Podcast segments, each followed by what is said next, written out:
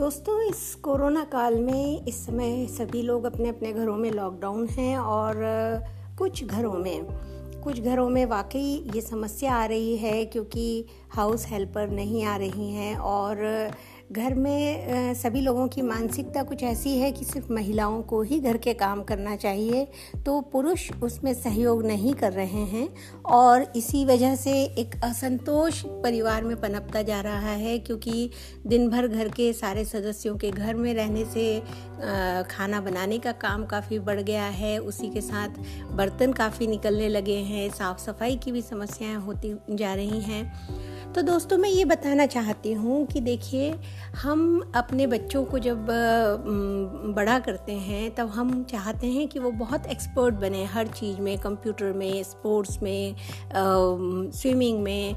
हम सब चीज़ों में उनको एक्सपर्ट बनाना चाहते हैं। लेकिन इस दौड़ में हम कहीं ना कहीं ये भूल जाते हैं कि सबसे ज़्यादा व्यक्ति को एक्सपर्ट अपने लाइफ स्किल्स में होना चाहिए। और ये लाइफ स्किल्स वो होते हैं जिसमें कि वो अपने जीवन को अपने तरह से संचालित कर सकें, चला सकें बिना किसी की मदद के, बिना किसी की हेल्प के।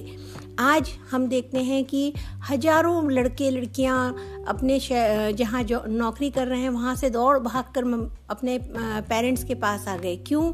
क्योंकि बाहर से खाना मंगवाने का ऑप्शन ख़त्म हो गया, घर में मेड नहीं आ रही कुक नहीं आ रही, और वो इस लायक नहीं हैं कि वो अपने लिए, अपना पेट भरने के लिए, अपने जीवन के लिए, अपने घर की साफ़ सफ़ाई, कपड़े धोना, बर्तन साफ़ करना, ये सारे काम अपने हाथ से कर सकें। कितने आश्चर्य की बात है कि एक लड़का जो एक कंपनी में सीईओ है या एक कंपनी में बहुत बड़े बड़े डिसीजंस लेता है, कंपनी के प्रोडक्शन को मैनेज करता है, लेकिन वो अपनी खुद की लाइफ को रनिंग रन करने के लिए मैनेज नहीं कर पा रहा है। क्या आपने कभी सोचा है इस बारे में?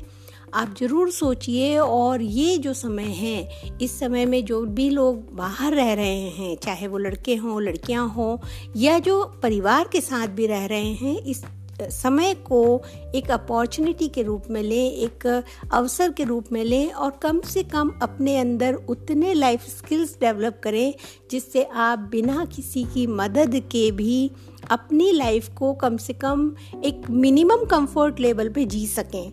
अगर आप ये करने में सफल होते हैं तो दोस्तों लॉकडाउन खुलने के बाद भी अगले साल भर तक हमें नहीं मालूम है कि पूरे देश की, पूरे विश्व की क्या स्थिति होगी, लेकिन कम से कम आप अपने आप को सुचारू रूप से चला सकें, अपनी लाइफ को अच्छे से हैंडल कर सकें। इतनी एक्सपर्टी आपके पास अगर आ जाती है तो हमारे लिए ये एक बहुत बड़ा अचीवमेंट होगा। और इस समय जहाँ, जब जेंट्स लोग घर पर हैं और जिनको शुरू से आदत नहीं रही है काम करने की, वो इस समय ये सोचें कि हम कहाँ पिछड़ गए हैं। देखिए, आज महिलाएँ हर जगह आगे जा रही हैं, हर तरह की नौकरी कर रही हैं, हर तरह से घर और बाहर को मैनेज कर पा रही हैं, लेकिन पुरुष सिर्फ़ एक बाहर वाले फ्रंट पर ही अपने आप को मैनेज कर पाते हैं। वो घर के फ्रंट पर फेल हो जाते हैं। इसको उनका ईगो कह, कह लीजिए या बचपन से उनको जिस स्थिति में पाला गया है जिस वैचारिकता के साथ पाला गया है उसका उसे इसका कारण समझ लीजिए। लेकिन कारण जो भी हो दोस्तों ये तो तय है कि आज भी वो एक मोर्चे पर बहुत हद तक फेल होते हैं। तो क्या आप नहीं चाहते कि जिस तरह महिलाएँ दोनों मोर्चों को संभाल लेती हैं उसी तरह आप भी अपने जीवन के सभी मोर्चों को संभालने में सक्षम बने? और ये एक अच्छा समय है। छोड़ दीजिए वो झिझक, छोड़ दीजिए वो पुरानी बातें कि हम घर के मालिक हैं, हमें ये काम नहीं करना है, ये तो औरतों का काम है। ये सब चीज़ों के लिए अब वक्त नहीं है। प्रकृति बहुत तेज़ी से बदल रही है, वो अपने प्योर रूप में आ रही है। तो हम भी उस प्योर रूप में जाएँ, जबकि कामों के कोई जेंडर फिक्स नहीं थे।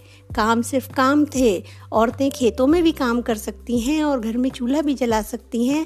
तो पुरुष अगर खेतों में काम करते हैं तो घर में चूल्हा क्यों नहीं जला सकते? पुरुष अगर ऑफ़िस में काम करते हैं तो घर के कामों में मदद क्यों नहीं करवा सकते?